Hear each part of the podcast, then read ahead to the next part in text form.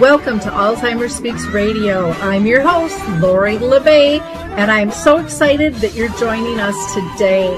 We are going to have a fascinating conversation as usual as we learn from people all around the world at all ages and stages of life. Stay tuned as we shift our dementia care from crisis to comfort.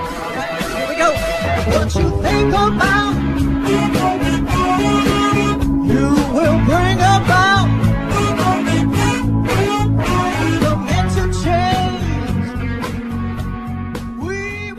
hi, everyone, and welcome back to Alzheimer's Speaks Radio. I'm your host, Lori La Bey, and I'm thrilled that you are going to be able to join us today. We're going to be talking about EMS challenges when it comes to dementia. So I think this is going to be a real fascinating topic. It's been a hot button for years and years now.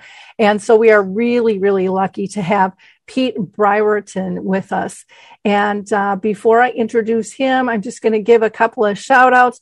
One is to our own website, alzheimerspeaks.com. Please go visit. We have all kinds of free resources that we have curated over the years uh, since we've been in this space. So won't cost you a nickel, wide variety of stuff. Uh, you will also find information on Dementia Map, which is our global resource directory with over 150 categories you can search, a calendar of events, the glossary of terms, a blog with some great articles. And then, of course, our book tab is there as well. If you want to get a great children's book that opens up the conversation about how we care, uh, you can purchase Betty, the Bald Chicken Lessons in How to Care. And of course, we do speaking and branding as well. So, with no further ado, let me go ahead and pull Pete into the conversation. Well, Pete, I'm so excited to have you with us today. You are going to be talking about the challenges that EMS has with people with dementia and probably the families too, because sometimes I know we can get in the way trying to be helpful. And this is such a, a good topic. It's one that needs to be exposed more. And hopefully we'll be talking about some ways to be able to ease the process there and, and changes that could be had. It's safer and a, a easier process, I guess, for everyone. But before we go down that path, I'd love you just to introduce yourself to our audience, if you don't mind. Sure. Lori, it's great to speak with you today, and thank you for the opportunity to speak with your audience. Um, my name is Pete Brierton. I'm a career first responder. I actually started over 40 years ago in law enforcement as a police officer. Uh, throughout my career, I actually transitioned more towards the fire service side because emergency medicine has been my passion. So in the last 40 years, I, have been somewhat of a job hoarder and the fact that I've had opportunities to work in all facets of, of EMS from uh, pre-hospital to helicopter EMS. I've worked in emergency departments, cardiac cath labs. Um, in the last six years since my retirement as a career firefighter, my passion has become teaching. Uh, I teach for three different agencies. I teach for two large healthcare systems in the Milwaukee area and a technical college. Uh, this allows me to extend my career and I pass on the experiences, um, the insight that I've had on, in my experience to people that are just coming into the EMS world, hopefully making um, their acceptance of it and their experience is a little bit easier than what I've had it from in the past. Certainly, education and dialogue is a way to do that. Wonderful. Well, thank you. Now, I always like to start out asking um, all of my guests if they've been personally touched in their own family or circle of friends by dementia. Yes, and oddly enough, uh, my best friend was, um, I should say, ran a lawnmower repair service in addition to um, the, the shop itself. His grandparents lived in a adjacent, adjacent structure. And strangely, both of his parents ended up being diagnosed with Alzheimer's. Because my friend was at the shop every day, he was primarily there, or he was their primary caregivers. So he saw the nuances. He saw how they started changing in their behavior, in their mentation. And uh, unfortunately, he was put into the front lines for making decisions for healthcare for them. And it, it really impacted his life. It impacted his uh, approach to dealing with Alzheimer patients, and it gave him a unique insight. And from those experiences, I've I've learned from him, and I've seen the progression uh, myself, having known his grandparents for oh, since we've been in high school, quite a while ago. Wonderful. Well, it's it is amazing how those experiences can just be life changing on so many levels. That kind of ripple effect that you just don't even know about. Um, let's let's like hit this hard and let's talk about some of the challenges that EMS providers face when dealing with somebody with Alzheimer's or Lewy body, or there's there's lots of different um, types of dementia that are out there. There are uh, frequently. Um, EMS is the first exposure or the first access to healthcare for many of these patients. Just like any other medical condition, EMS has patients that they see quite frequently. One of the issues that we run into is if we have a new patient, we're trained to do specific assessments in a very thorough, consistent manner. By doing that, uh, we cover all of our bases to ensure that we haven't forgotten any part of a, a history that would end up being a significant part that clue us in on whatever issues this patient may be suffering. That is kind of muddied with Alzheimer's and dementia patients because it proved to be more of a challenge. Uh, varying stages of dementia or Alzheimer's can impact the efficacy or how accurate our, our assessments are. Um, it's difficult at times to to be certain that the information that the patient is providing is valid. Obviously, what we look to is to have caregivers or healthcare providers or family members there to assist us with that. One of the challenges becomes that we end up speaking around the patient, the caregivers at times. And that can be a, a cause of agitation um, or frustration for the patient themselves one of the difficult things we need to do is assess in a very short time frame, identify any life threatening issues, and to start treating that very quickly. So we try to gather as much information with as many valid sources uh, as are on location for us.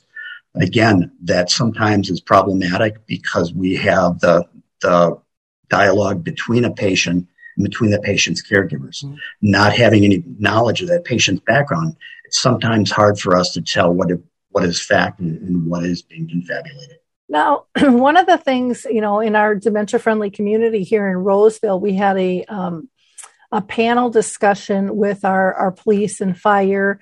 And it was really interesting because the police chief said, well, what she recommended, and I don't know if you've heard of this or done this or if this would be helpful for you guys, but she said if you have someone living with dementia in your house, call non emergency 911 and let them know the details. So at least when we get there, we know this person has dementia.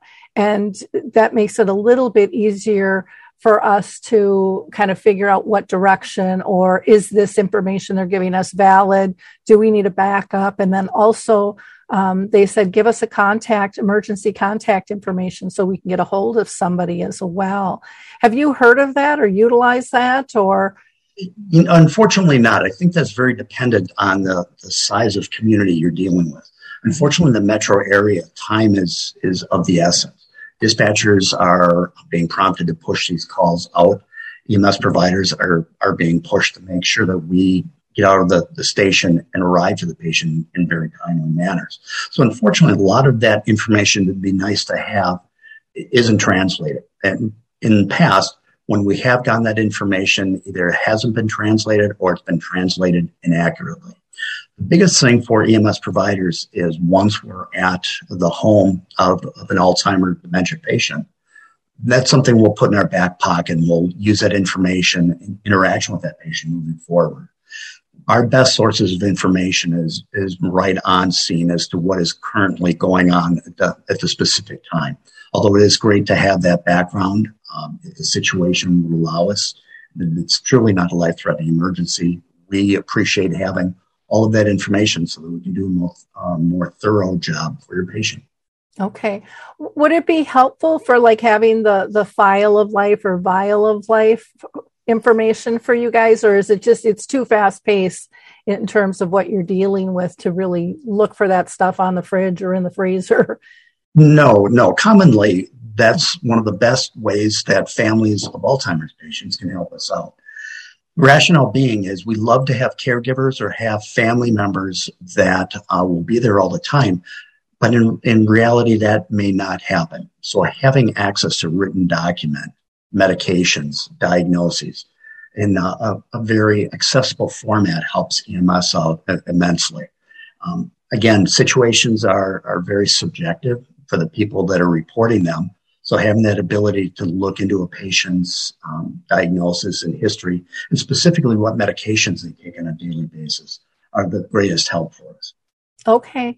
And what are your typical calls like? I mean, I know they must vary widely and stuff um, that you are called out for. Aside from Alzheimer's or dementia patient, one of the very common calls EMS deals with uh, in regards to the elderly is altered mentation. Altered mentation, somebody is not quite themselves, and, and it can be very subtle in presentation, and is that they may not be paying attention or seemingly ignore uh, the other person in the conversation, or it might be drastic where they're unresponsive or unconscious. One of the issues that we run into is uh, trying to establish what that person's normal level of consciousness is and what their level of responsiveness is. We have a series of tests that we do routinely on every patient. Along with that, one of the concerns with that altered mentation may be related to Alzheimer's or dementia, or may be physiologically driven. Someone may have low blood sugar, um, possibly being diabetic or even not being diabetic. They could have infection. One of the big things we look for in the elderly uh, is a prevalence of UTIs or urinary tract infections. One of the main things that EMS will glom onto is the fact that altered mentation, and it has to do with release of toxins within the system. Uh, so that's there's things that EMS will do on scene to help remove any potential causes for that altered mentation. But again, that's one of the the biggest calls we receive. Secondary to that, uh, probably behavioral issues. Um, EMS will is kind of the band aid go to for transporting patients, especially if there's not um, cars or if there are caregivers that feel uh, comfortable and safe doing that. So EMS very frequently will encounter these patients when they're in crisis, when they're in a psychosis. So that kind of tests the, the patients and the skills of the, of the practitioners. So having more education as to the way EMS can relate to, to Alzheimer's patients is, is a win for both sides. It allows us to communicate and treat the patient more effectively.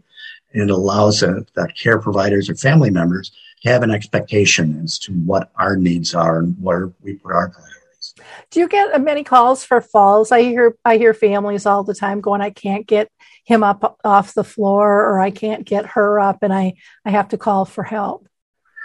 Across the board for elderly population and defining elderly as hopefully anyone older than myself, but sadly that's not true. so elderly calls of 65 or older, the main call we do receive are, are related to falls. Frequently, those falls are due to an imbalance, tripping on a rug. Uh, they may have more insidious causes like low blood sugar, or someone may be experiencing a cardiac or a neurologic event. But EMS, when we respond to those types of calls, don't do just the, the patient pickup. Uh, we used to call them tip ups, bringing the patient back up. We'd have the patient sign off um, and then go on our way. Frequently, the people that do this are, are frequent flyers. That they're prone to having falls. EMS knows that. We know how the patient presents. That doesn't minimize our assessments of these folks. Every time we go out and do um, a patient fall um, response, we always make sure that we do a very thorough vital sign check, uh, specifically blood sugar, and try to determine if there's any issues or any new problems within the, the house itself, such as um, burners being left on, anything that might be like loose handrails or anything that would cause potential for additional falls. Okay. Well, that, that is helpful. I think people don't realize how much you guys get called for things like that. And I hear it from families all the time. Um, many of them say, I, I don't want to call. I, I feel embarrassed to call. You know, I should be able to handle this, but I, but I can't.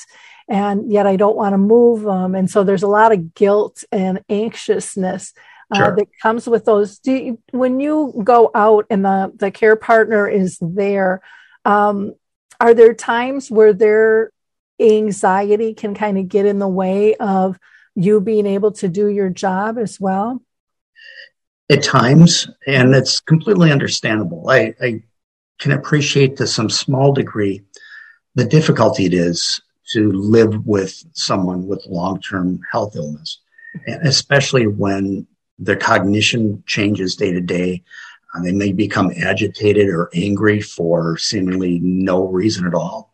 Um, and you can tell it wears on the caregivers when EMS goes out to calls like this, we always keep in the back of our mind that we're dealing with two patients typically, where life saving interventions are on the patient that we're doing the assessment on, but also we have to treat the caregiver as a patient and spend more time listening to them, trying to allow them to, to speak whatever their concerns are at that given time. I believe a lot of caregivers may have limitations as to who they speak with or uh, when they go to medical um, appointments, everything is very much rushed. So as EMS providers, we always try to take time to make that connection whenever possible. Again, all of our assessments and all of our discussion is completely based on what we find from a, a physical basis. Okay, great. Thank you. So what can be done to assist the EMS providers, you know, when when they're out at the house or I suppose there's all different places you guys get called. I mean, it could be on the side of a freeway or something as well. What can we do as families and and what can the industry do to support you better? Best things that families can do for EMS again is getting back to having that vial of life mm-hmm. or having documentation or paperwork. Um, having that paperwork uh, that's inclusive of all the daily medications, especially with diagnoses, doctor contact numbers, facilities that they are treated by frequently, is the single biggest help for us. Um, obviously, assessments are, are very subjective. They're very interactive with the patient. Um, we rely on determining initially what uh, what the how the patient's going to present and where we start our thought process. So what potentially could be happening um, from the the family's perspective, getting bottles of medication. Uh, frequently, EMS will deal with um, many patients that are, are polypharmaceuticals, meaning that they'll have several several bottles of, of medication. I can't tell you the number of times that We've had shoeboxes full of medications, some that have been discontinued, some that are, are replicas of each other. But having that medication in hand, the doctor that prescribed it, and the, the dosing of it, especially with the milligrams of, of the pill or the frequency it's taken, is of paramount importance for us. It gives us a better insight again into organically what's going on with the patient. And not only from the Alzheimer's and dementia perspective, but from a health perspective it's easy to discount Alzheimer's patients and relegating their presentations as strictly being neurologic. Frequently, these are very complex patients. And in addition to having the diagnosis of Alzheimer's or dementia, frequently they're, they will also have cardiovascular issues, hypertension, diabetes. So they present very complex patterns for EMS to, to delve into to do a, very decent assessment on. So the more information that can be provided for us on, on scene at the house, the better off our care will be and better um, determination of where that patient needs to go and the care they need to be uh, to receive will be done faster.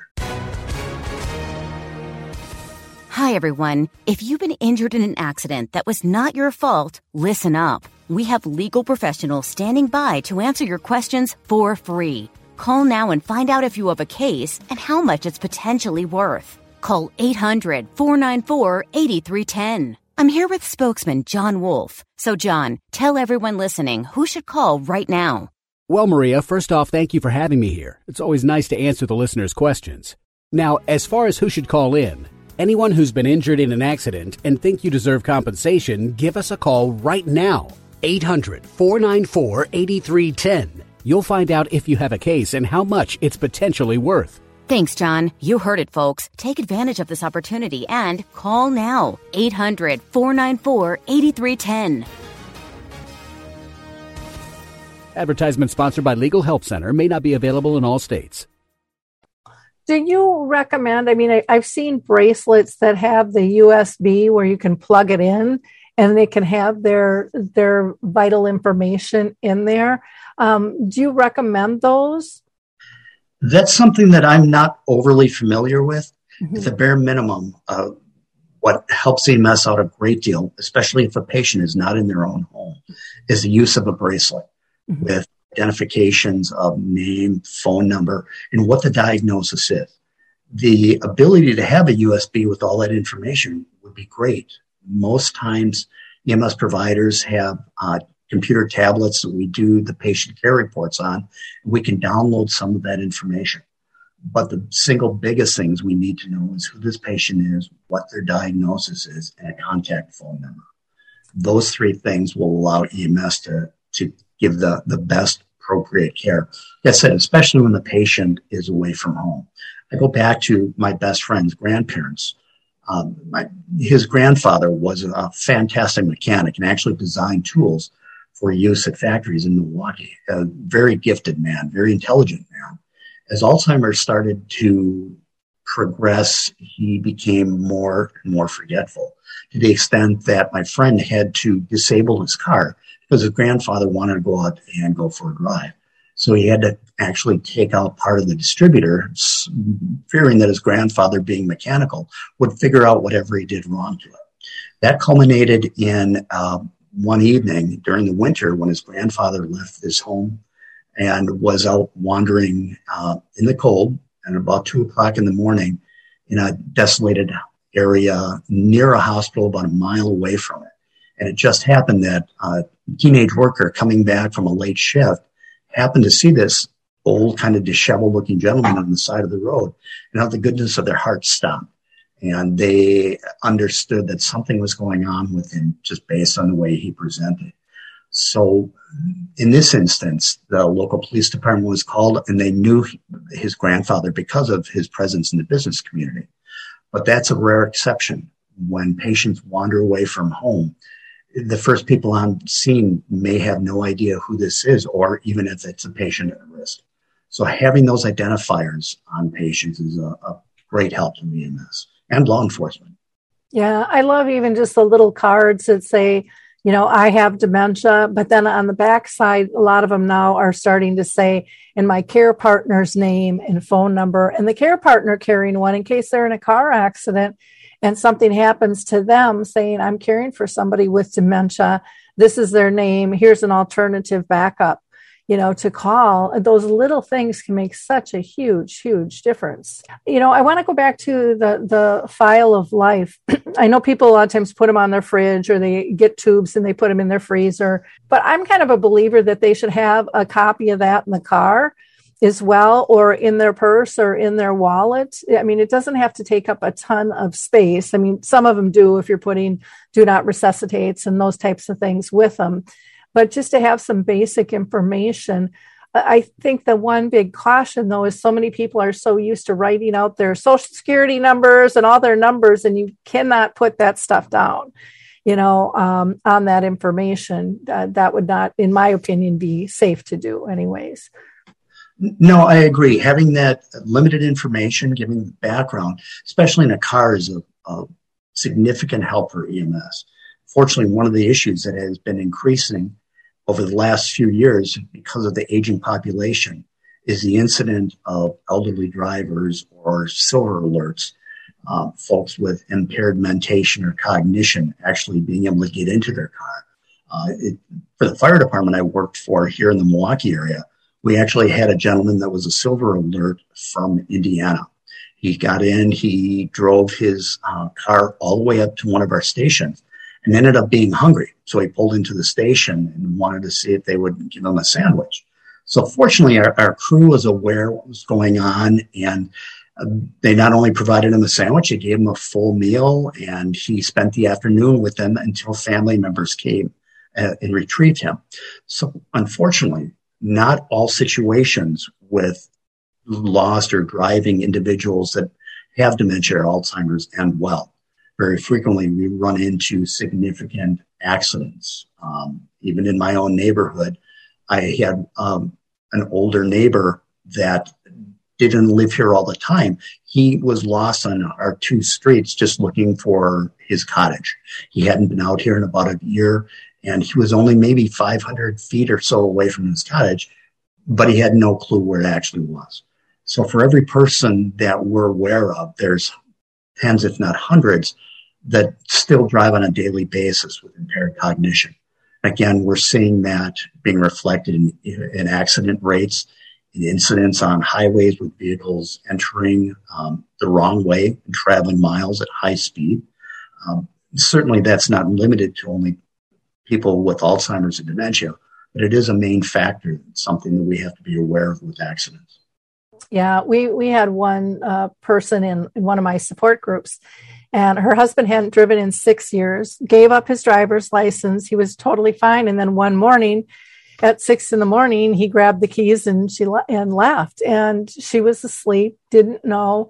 And he was gone for like eight hours, I want to say. And he ran out of gas, and the nice construction guys filled up his, you know, gave him some gas sure. to get him moving because sure. they didn't know he had those social skills and stuff.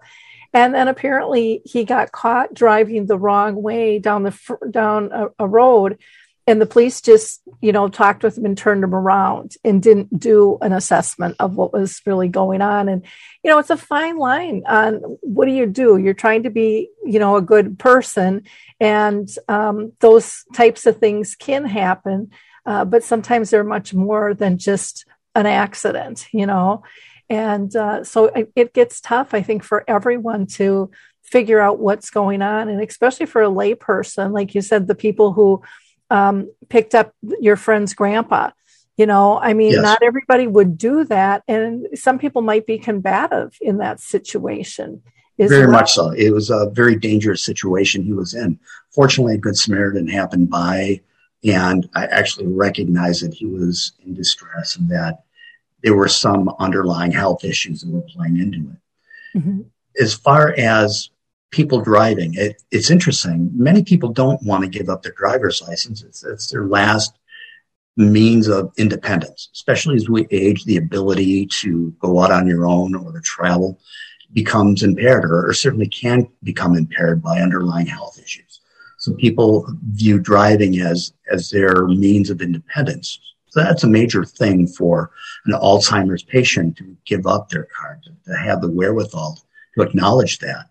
It's something that EMS and law enforcement deal with on all too frequent a basis. Like I said, there are a lot of good Samaritans because of the incidents this is happening. EMS and law enforcement are, are starting to delve into this a little bit more.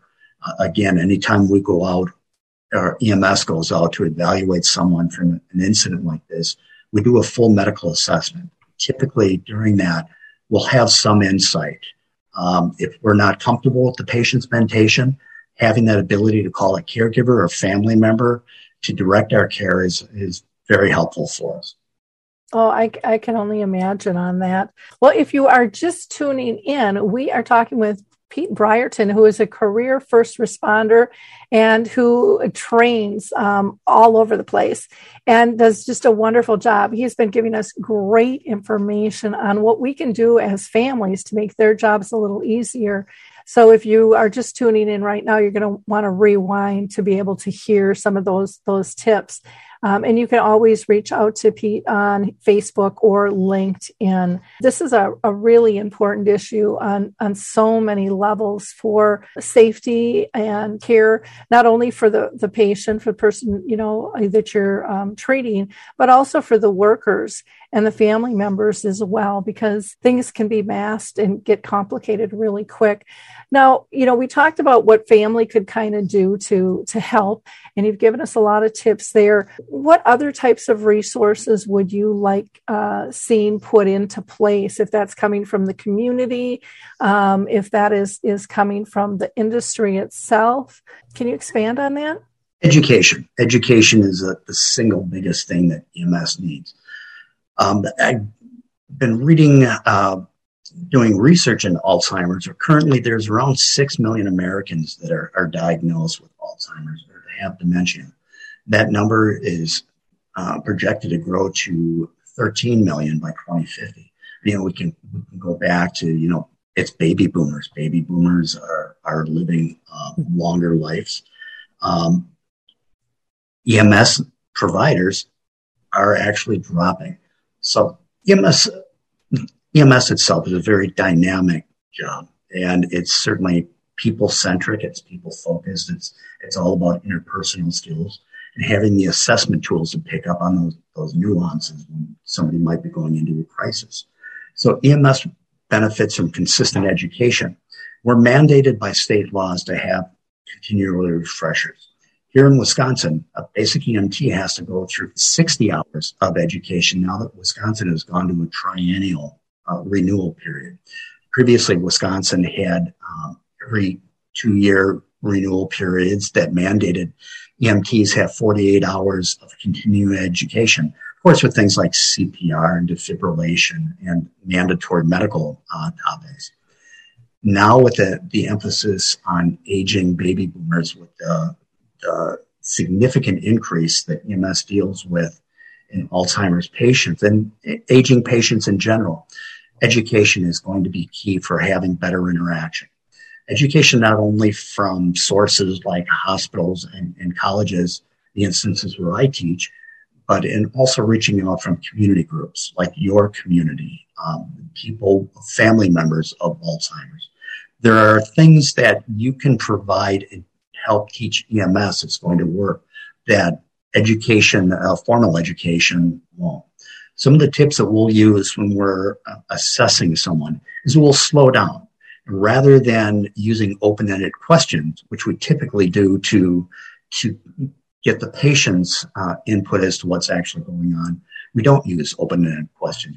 We keep our questions very simple and very directed towards the patient, rather than having a number of people ask questions, which some it can sometimes happen based on the nature of the emergency scene we're dealing with we try to have one person do the assessment, one person to interact with the patient. And again, to slow down that assessment and to try to, to use familiar language and not talk around them. A common thing that we've already discussed is that family members and caregivers will certainly jump in trying to help us out and, and give additional information, which is great. We, we truly appreciate that, but we need to get the input from the patient themselves. So by slowing down our assessments, by interacting on a more eye to eye or one to one level, we have a tendency of getting better education. But because of the different stages of Alzheimer's, it's difficult to be masters in dealing with all these patients, uh, given all the various forms of dementia and Alzheimer's.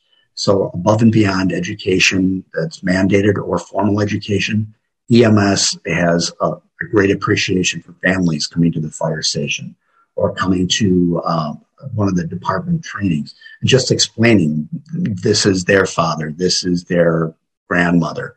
These are the things that work for dealing with this patient.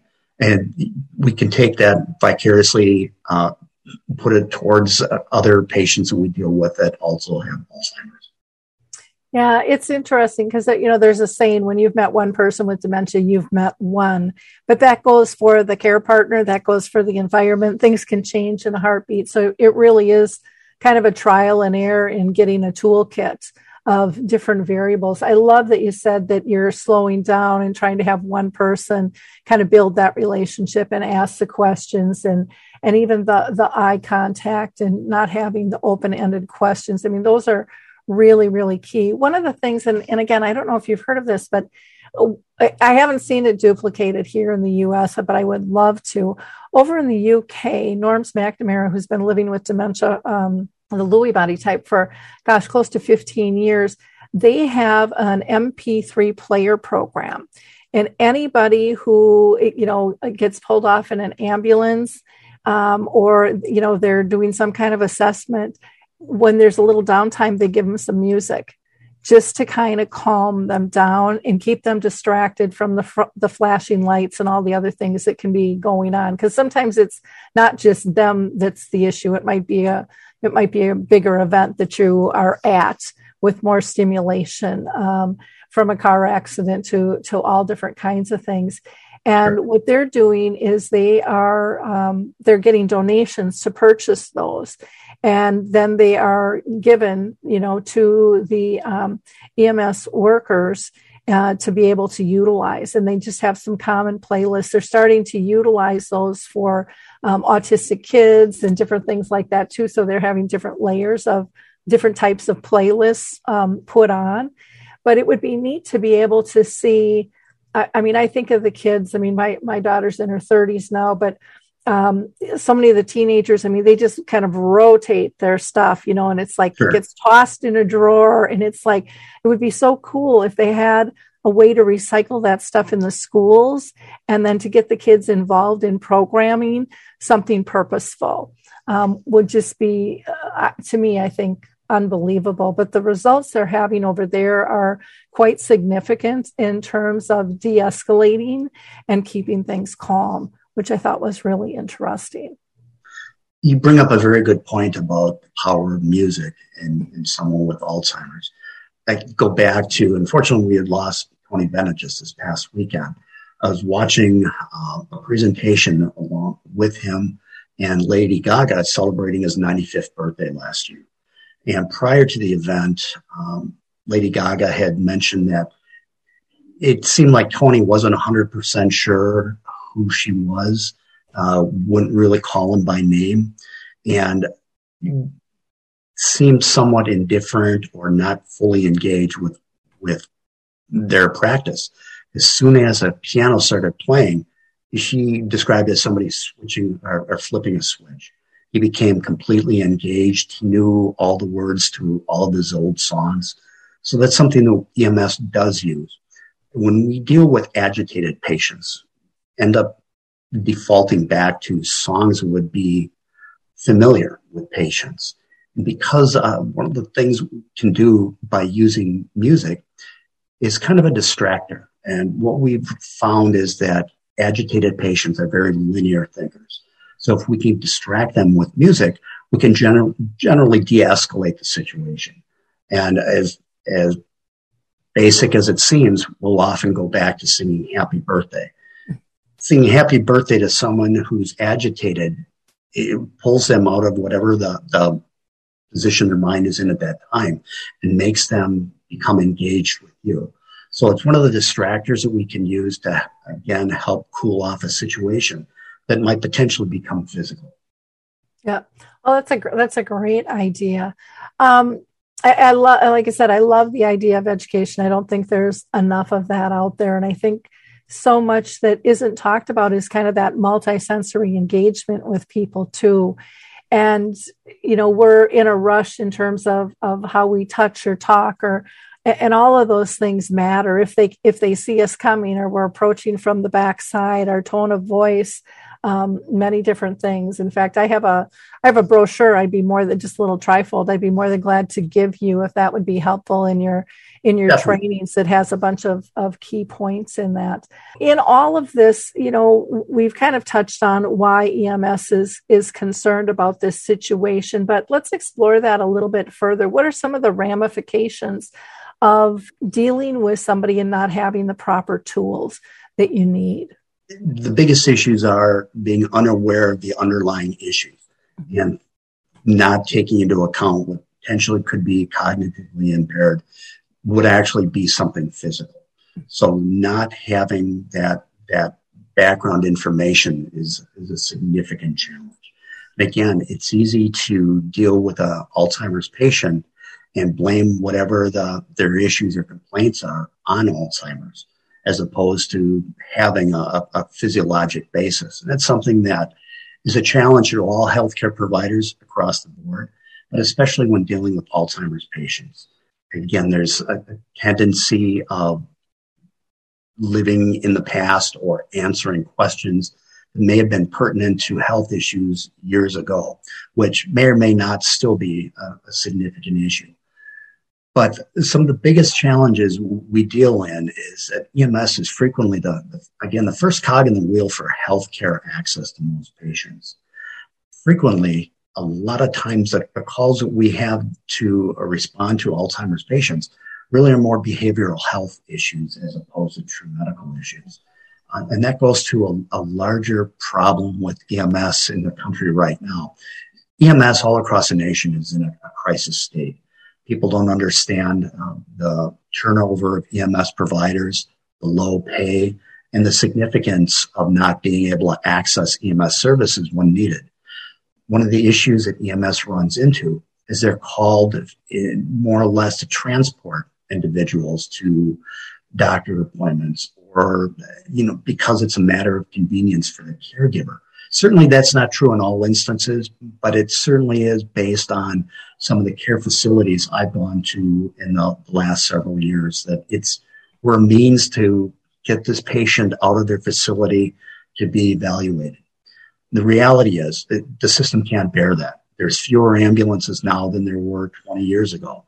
We're not seeing EMS providers, volunteers, full-time career people choose EMS as a career like we were 10 to 15 years ago. Service industries such as EMS and healthcare in general have taken a significant toll since COVID. As a federal first responder, I responded nine times throughout the country and actually throughout the world uh, for COVID response. And I saw firsthand the burnout rates, the PTSD, and I've experienced it myself. I'm the unusual animal in EMS. The typical EMS career spans anywhere, we used to say about six and a half to seven years. Um, that was information from 2018. Post COVID, I believe that adequate or average EMS career span is, is less than five years. A lot of things go into that. Uh, EMS is seen as a stepping stone to get into other parts of healthcare. Um, there's low pay. You know, there's significant amounts of, of call volumes. EMS crews, especially private EMS agencies, are, are just being run nonstop currently. One of the issues we deal with in uh, city of Milwaukee is that Milwaukee Fire doesn't do basic life support transport. It's the city BLS response is divided amongst private ambulance companies. As long as this has been going on, there's been performance standards of these ambulance companies have to, to meet in order to maintain that contract. And the, the single biggest one is having a squad on the scene. So you're not tying up the fire companies. They can go back to other calls or that you're not tying up an advanced life support or a paramedic unit. Now that the situation for staffing has gotten uh, so bad, they're having quadruple turnarounds, meaning that they'll go through the, the list of all the private ambulance providers, one after another, can't meet that performance perspective or may not have a, a squad available for over an hour. Unfortunately, when that situation happens, it necessitates the uh, fire resource, fire truck, ladder truck, stay on scene with the patient until either a private ambulance or a paramedic unit is available to do that transport. And frequently that can be up to or beyond an hour. Um, also, when you use a paramedic unit to transport a patient that really with behavioral issues, you're taking a significant resource away from the community. Paramedic units are designed to, treat patients with life-threatening issues. And certainly, uh, an Alzheimer's patient may have any number of, of life-threatening issues.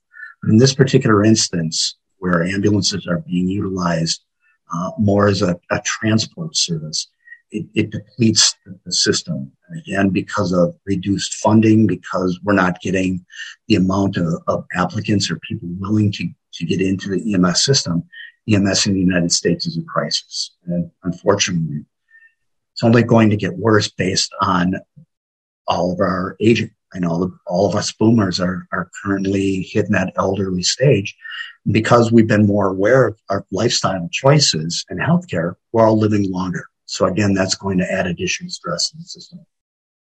Yeah, it's kind of spooky. Uh, our, you know, it's it's not just healthcare, but healthcare is such a significant factor for all of us, and I think we take it for granted until we need it, and then people get agitated if there can't be a response, and it's like, well, you can only do so much at the other end, um, you know, and our our you know politicians and, and government have to really look closely at this, you know, kind of reorganization of how are we going to meet the needs and where are, you know, how do we do that in the best economical fashion so that we're not pulling emergency staff away from something like you said that's more transportive um, in behavioral health? And, and hopefully with some of the changes with police departments and the mental health and social workers maybe some of that'll come into play somewhere along the line but again that all needs to get set up and then communicated to the public in terms of if those things are changing and how they're changing uh, as well, which never seems to go quickly.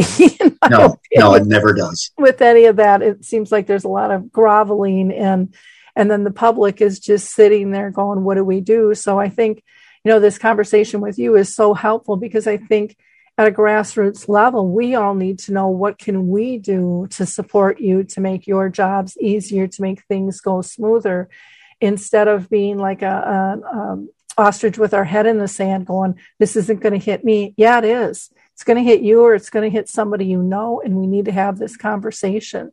And it might be a tough one and it might be an inconvenient one. But when someone you loves, you know, life is on the line, you want things to be go as smooth as possible and for people to have as much information. So asking you to fill out a, a file of life or vial of life, whichever one, isn't a lot to ask and for you to keep that updated with your medications and have that accessible and who are emergency contacts and who are the doctors um, that stuff is you know to me that's smart living um, mm-hmm. when i travel i always carry something like that with me because you know i don't know what's going to happen you know, you sure, know sure. if i'm going to be able to push a button on on my phone because lord knows i don't remember any phone numbers anymore no, no. with things like that so um, yeah, it's just it's really critical for us to to bring these things up to our city councils and to our senators and representatives and say, you know, this is an issue that needs to be addressed. The, like you said, the numbers of people affected and in need are going up, and the numbers of those that can help support and are working for EMS are going down. You know, that's that's just a collision, you know, in disaster um, sooner or later. And nobody wants to be part of that. So, um, again, I, I, really appreciate you bringing this up. How do you think EMS is evolving overall as a profession? Do you see do you see being able to pull more people into the profession? Because boy, if that doesn't happen, we're really all in trouble. You know, I think it is a natural evolution where a lot of medicine is branched out from uh, doctors and nurses have gone into uh, paraprofessional with nurse practitioners, advanced practice providers. Um, a lot of, of, movements, uh, especially Minnesota being one of the earlier adapters. One of the programs that it started several years ago is the thought of a, a, a community paramedic program. These are paramedics that are specifically trained, um, not so much for emergency response, but they go out and they do home health checks. Mm-hmm. So they'll go out and deal with patients that have known chronic issues such as congestive heart failure, diabetes. Uh, for a diabetic patient, they'll spend time talking with them, check their blood sugar, see that they're uh, taking all their medication, and then going into bigger issues uh, or their activities of daily living. We'll look inside fridge uh, or the refrigerators just to make sure that they have food uh, more than once at diabetic calls after treating the patient, we can give them dextrose to increase their blood sugar. But then that's, that's very fast acting. Fast acting, um, aspect of it also means it leaves the body very quickly. Mm-hmm. So we'll frequently make uh, PB&J as kind of a classic go-to. Give them some complex carbs in, in order to not have such a drastic sugar drop. So the thought of, of these community paramedic programs has really done a lot to reduce the number of frequent flyers and to maintain better contact with patients that, that suffer from issues like Alzheimer's. Uh, especially with behavioral health patients, the biggest impact that these community programs have is to cut down the unnecessary use of, of ambulances.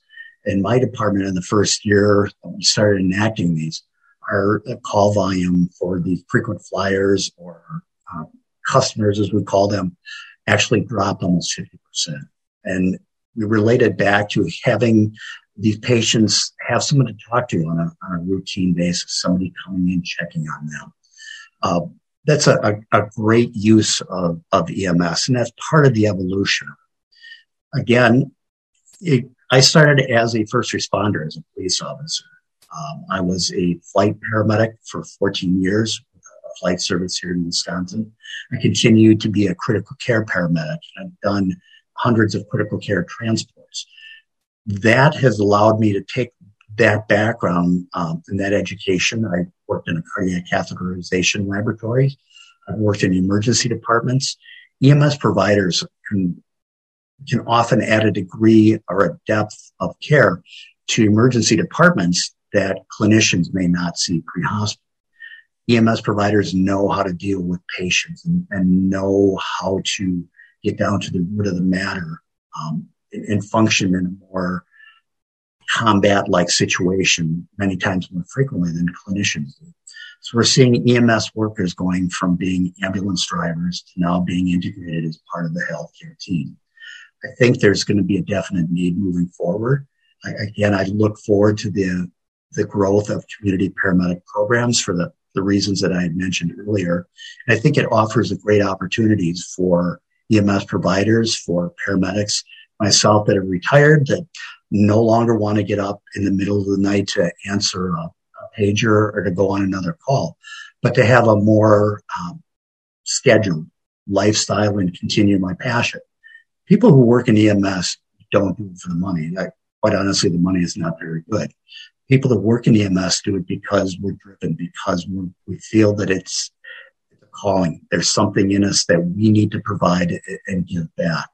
So when we look at EMS providers, virtually everyone that I've run into puts the patient, puts other people above and beyond themselves.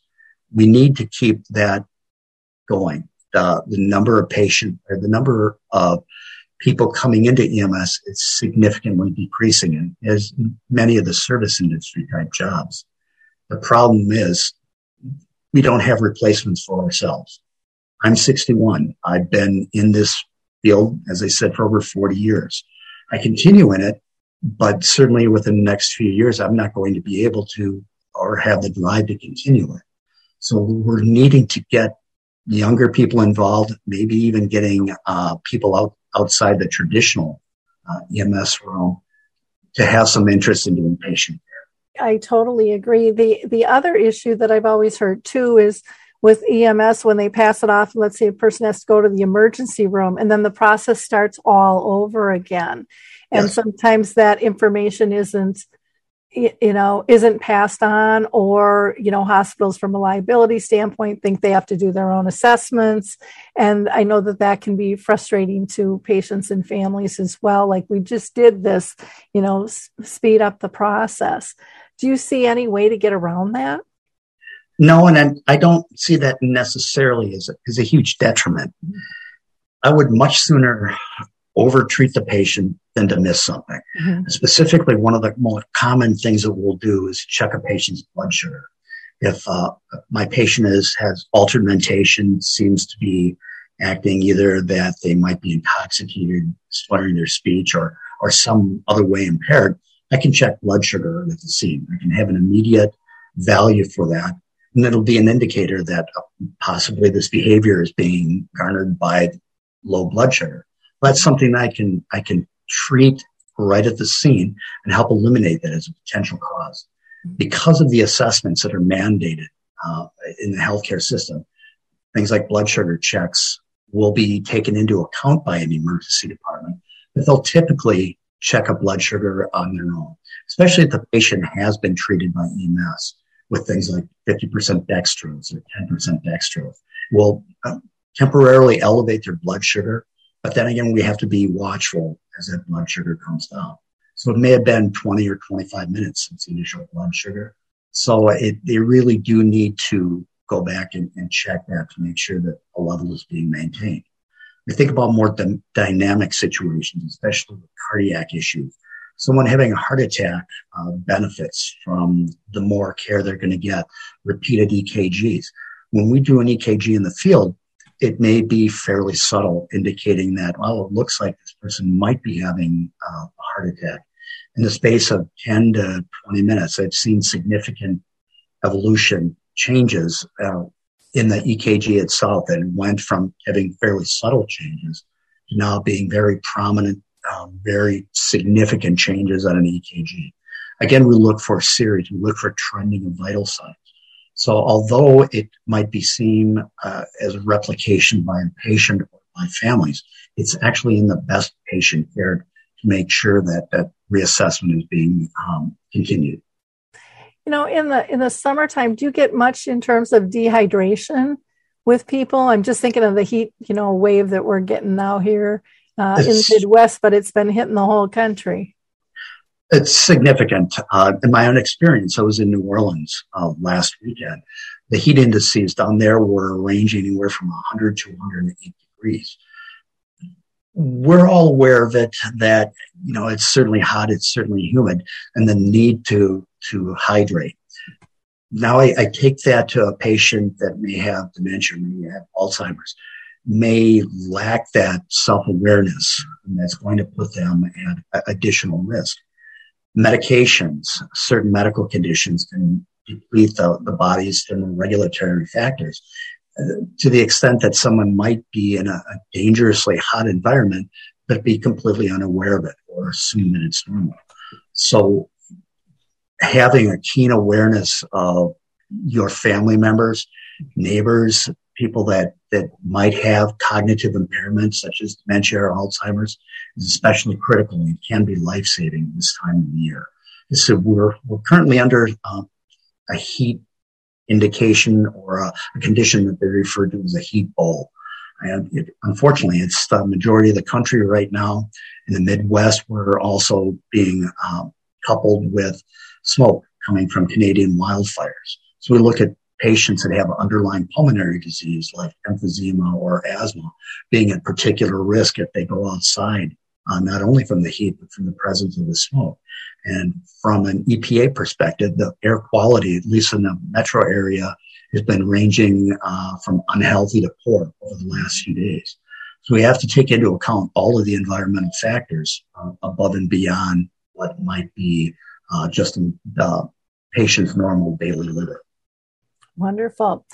Well, Pete, this has been a, a, fantastic conversation. You have given us so many tips and ideas and insights in terms of what EMS deals with uh, when they're when they're caring for our loved one or patient uh, living with dementia. Like I said, I can't thank you enough. So I appreciate your time with us today.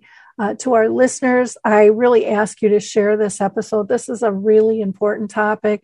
There are many things we can do to help this process go smooth when we are in need of help. And it doesn't cost you any money. It doesn't take any time to like, click, and share. And for me, it's not about the numbers. It's about making sure this information gets out to people in need. There are so many people in our own spheres that are dealing with this that we don't even know about because there's such stigma to even talk about it. And we've got to make, we've got, we've got to break that barrier. We've got to make it easier for people to feel comfortable to reach out and, and find the support they need. So please be a giver of hope and just like, click, and share.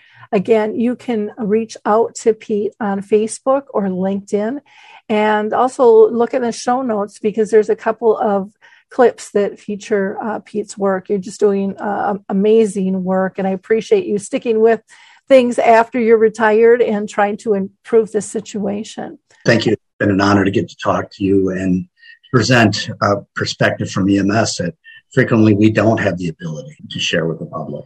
Yeah, on our conscious caregiving with L and L that I do once a month with uh, Lance Layton, we we just did one on driving, seniors in driving, and I wish I would have had you on as a panelist for that because that would be really helpful. But I think I'm going to add you on to the page there in this show, uh, so there's some additional resources that people can consider because I think you gave us some some wonderful tips here. So thanks again. Thank you for the opportunity. I appreciate it. Okay. Bye, everyone. We'll see you next time.